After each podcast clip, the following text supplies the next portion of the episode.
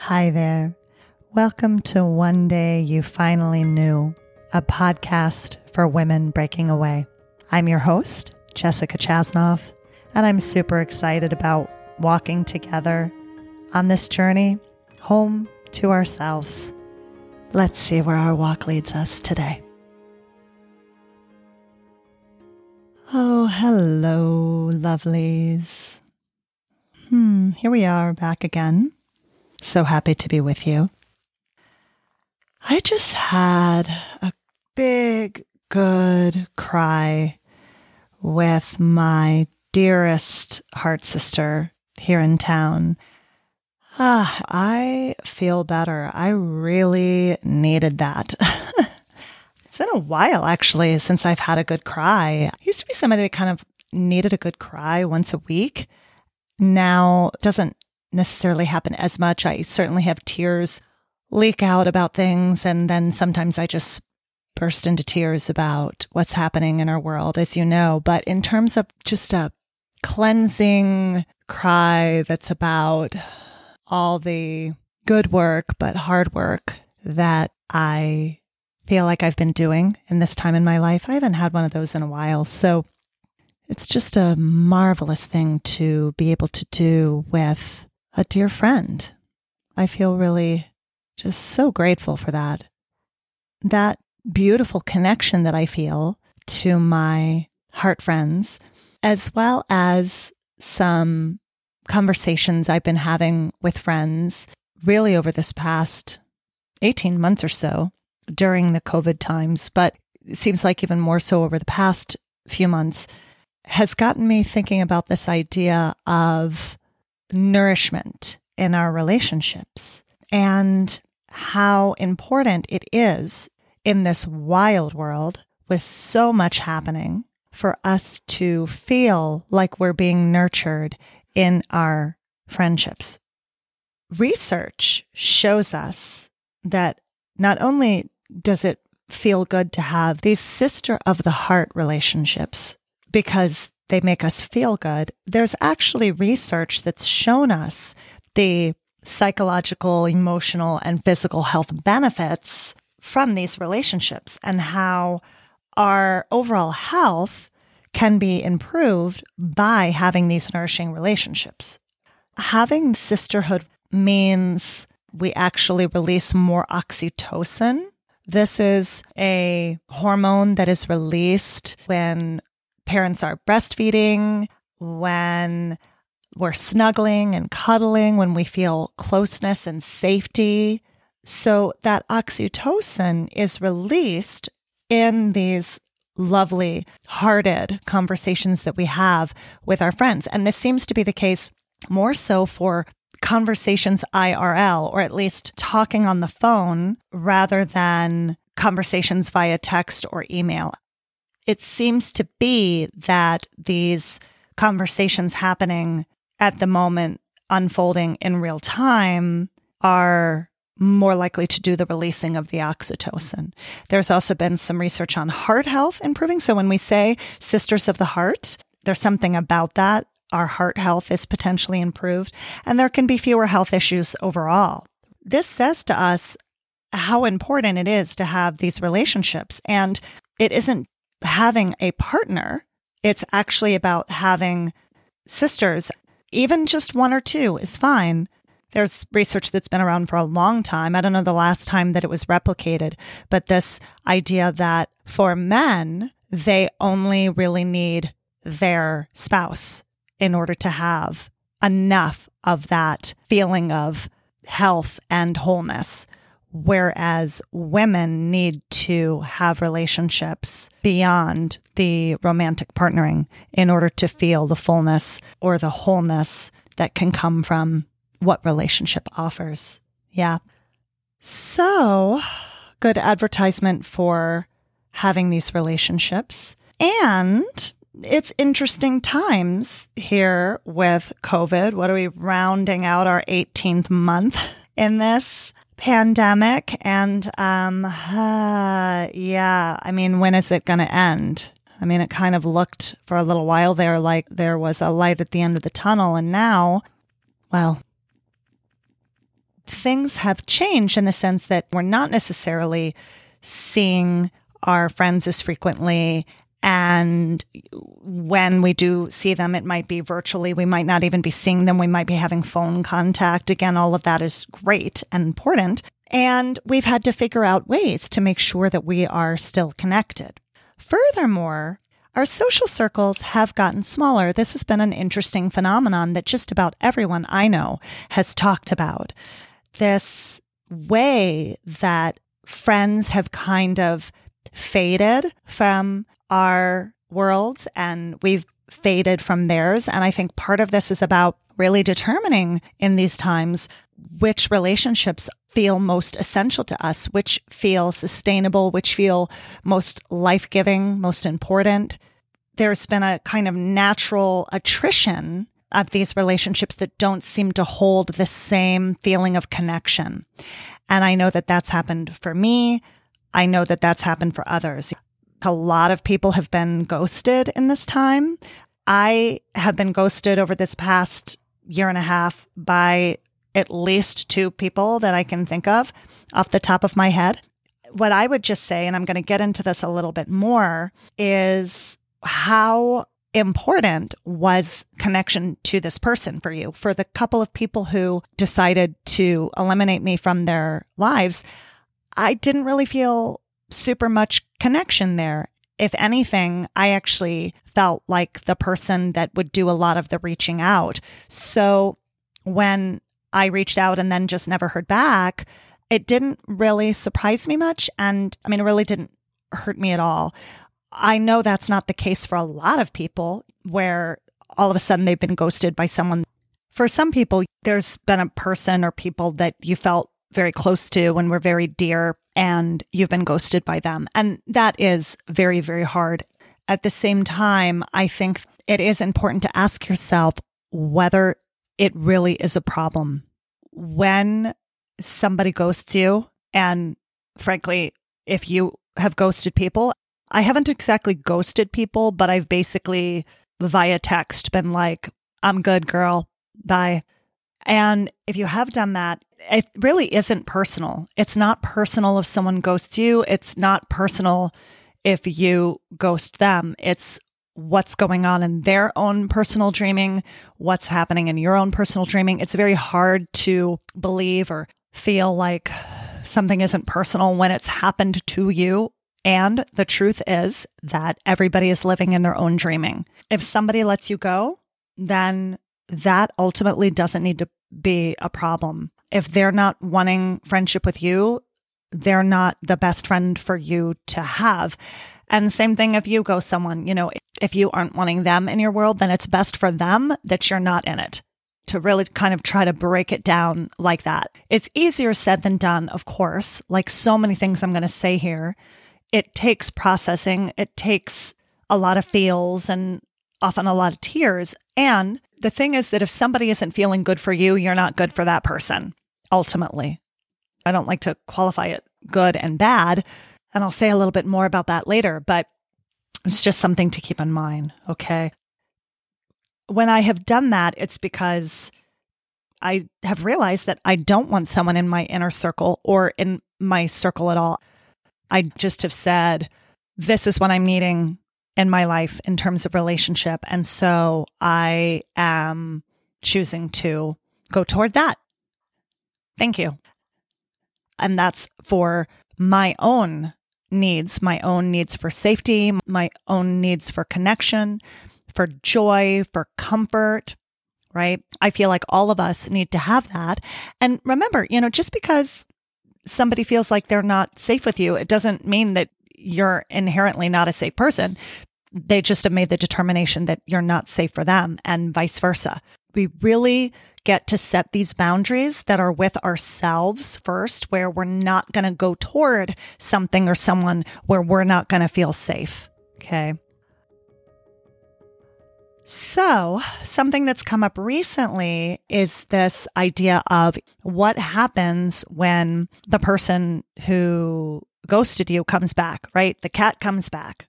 They were gone and it hurt for a while and then it was out of sight, out of mind. then here you are confronted with the possibility, which might feel like an opportunity or it might feel like a threat to reconnect because all of a sudden they're hanging out in your inbox or your text box or whatever, right? This, I think, is when you really need to start to ask yourself some important questions about whether this is a relationship worth having. I would really invite you to ask yourself first, am I being nourished in this relationship? Or if the person's been gone for a while, when we were in relationship, was I feeling nourished? By the way, this list that I'm going through here, it isn't just about if you've been ghosted by someone and they come back. I feel like these are questions that we can ask ourselves at any point when we feel like we're not sure that we are getting our needs met in a relationship. I think we can ask ourselves this in friendships, and I think we can ask ourselves this in romantic relationships. So the first question being, Am I being nourished by this relationship? And to really go through, make notes if you want, put this in a journal, really posit that question to yourself and take it very seriously. Okay. And then asking yourself, how much do I give? How much am I giving in this relationship? Or was I giving in this relationship in the case that the person was gone and they've come back? And then how much do I receive? Is the relationship on balance an equal experience of giving and receiving? You know, sometimes there's going to be more giving going one way than another, but on balance, is there equality? Or do you feel like you're the one that's doing the giving? And if you're being really honest with yourself, are you the one that's doing all the receiving?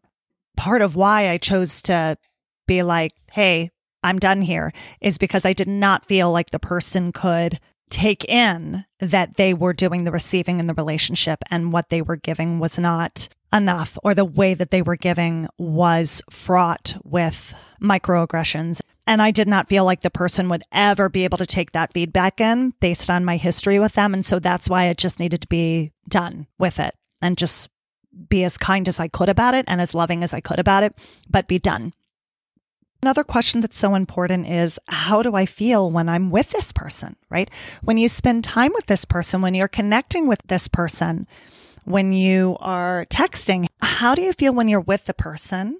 And then how do you feel after you're with them? That's really important too. You know, what has your energetic system experienced? What has your nervous system experienced while you were with this person? What is it telling you? What feedback is it giving you about spending time with them? in the future or what it was like to just spend time with them?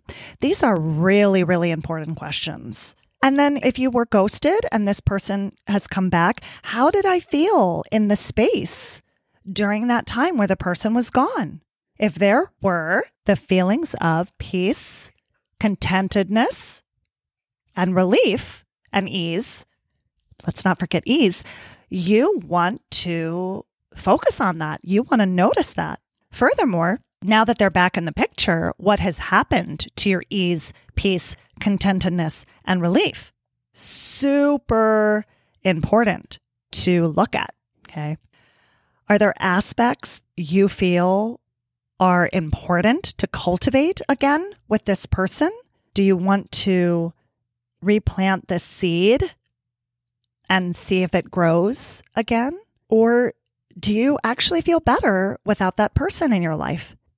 even though it made me sad and I, I really loved this person, I'll always love this person. They are an amazing woman in so many ways.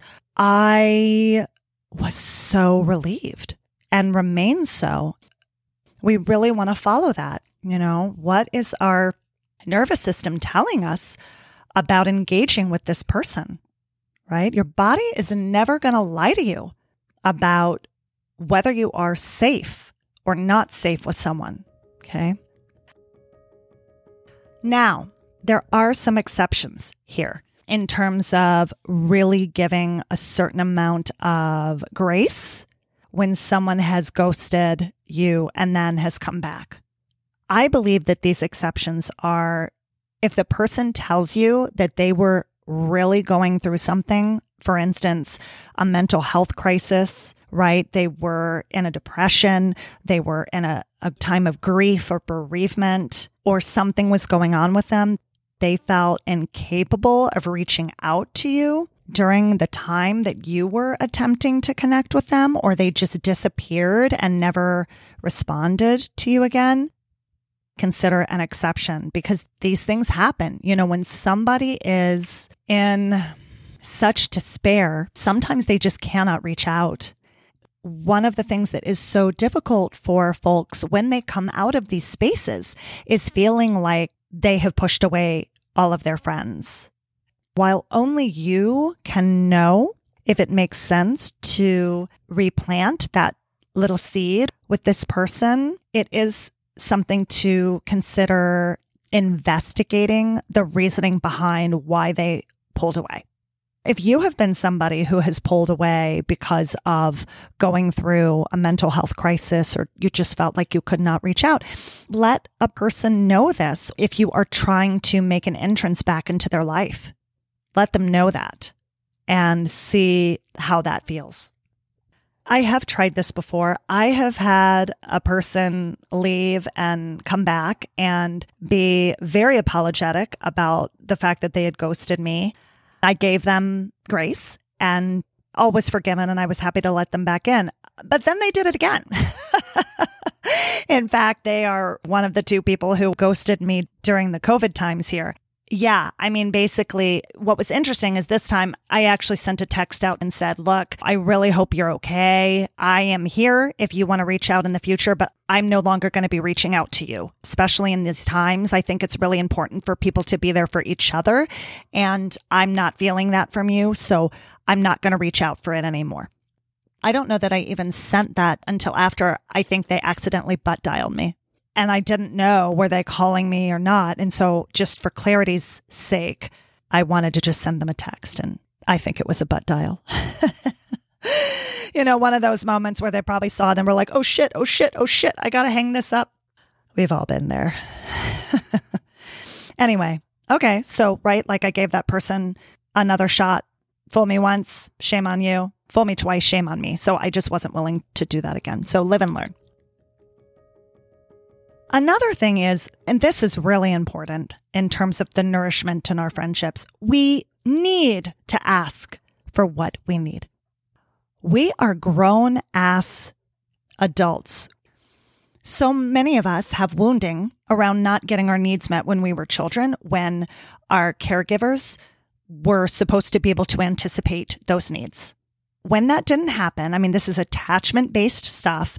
When that didn't happen, part of our wounding can be that in our adult relationships, we are attempting to get our other adult friends to meet our needs, to anticipate them without knowing what they are. Uh, that's a problem because I'm a lot of things, but I am not a mind reader. I had a friend who I thought ghosted me a couple months after they moved out of state. We had been pretty close, but then I had reached out a couple times and then never heard from them. A while passed and I reached out again. I think I had seen something they posted on Instagram. I think we still followed each other on Instagram at that point and it looked like they were in town. And I just said, Hey, I've missed you. If you'd like to connect, that would be great. And I was shocked because they told me that they felt that I had abandoned them during this really hard time after they moved, but they never reached out. I could not have known that they were having a hard time. They had this expectation that I should have known that. And what they didn't know about me is that I have a history of friends moving away. This goes way back from when I was a kid, all the way through college, grad school, into the present. I would have friends move away and then they would just never keep in touch with me. I just assumed that was what was happening here and that she was into her new life. I felt like she moved away and she was getting to be friends with whoever was around. So here we are, our different perspectives. That misunderstanding undermined the relationship. And I tried to do a little repair in the moment with her. I apologized for not being there for her she said, I'm sorry too. I asked her if we could recultivate, and that didn't happen. And that's okay. Here's the deal one of my boundaries is I refuse to be the only maintenance person in the relationship. I have done too much of that in my life. I just do not have the time or energy for it now. I just don't. And I would never expect that of anyone else. My best friends in this world are those who do an equal share of communication and reaching out for connection. If you have a need, let me know, and I'll do the same for you. To have an expectation that a need be met when it hasn't been requested and everyone in this relationship is an adult, that's an unreasonable expectation. If you determine that you don't want to reconnect with this person, or if you want to end the connection with this person, remember what you had with love and then send them on their journey. No one has to be wrong, no one has to be right. There is this amazing Rumi quote. You've probably seen this, but you've probably only seen the part that says, Beyond ideas of wrongdoing and right doing, there is a field. I will meet you there.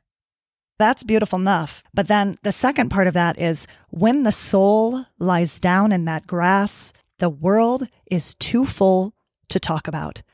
Ideas, language, even the phrase each other doesn't make any sense to me, that poem is about enlightenment because when you can get to a place where, you know, even the words each other don't make sense, that's something. I mean, it's aspirational just to meet in that field, that field beyond who was wrong and who was right. We do wrong each other. We do right by each other and we do wrong by each other. We're human. We make mistakes. We're not beyond ideas yet. And we are certainly not beyond the ideas that each of us is separate rather than one consciousness. And each and every one of us are just a facet of that multifaceted jewel. We can strive to be beyond. That's a big strive for me. I'm not there yet. I definitely got caught up in who was right and who was wrong, but I work at that. This is good work ongoing, babes. So keep in mind if you've decided that a relationship isn't nurturing you and you've decided it's time to end it, nobody has to be the bad guy. Nobody has to be the good guy, right? You're just both going on your journeys and you're not part of each other's journeys. Same thing with if you've been ghosted or you're doing the ghosting. I do want to reiterate that I think that there are times when ghosting is absolutely appropriate. I don't believe that you need to attempt to muddle through it or open yourself to a conversation with somebody that your nervous system is telling you is unsafe for you. Sometimes you just need to be done. So, whatever it is that's happening for you, I support how you're working with it. If this is something that you're going through right now, I hope this has been useful. If you'd like to share what's been happening for you, please do. We will keep doing this good work, doing it together. Thanks for showing up to do it. If you are enjoying this podcast, please subscribe and give it a five star rating. I would enjoy reading your review. And if you'd like to connect with me, I'd love it. My socials are in these show notes. See you soon.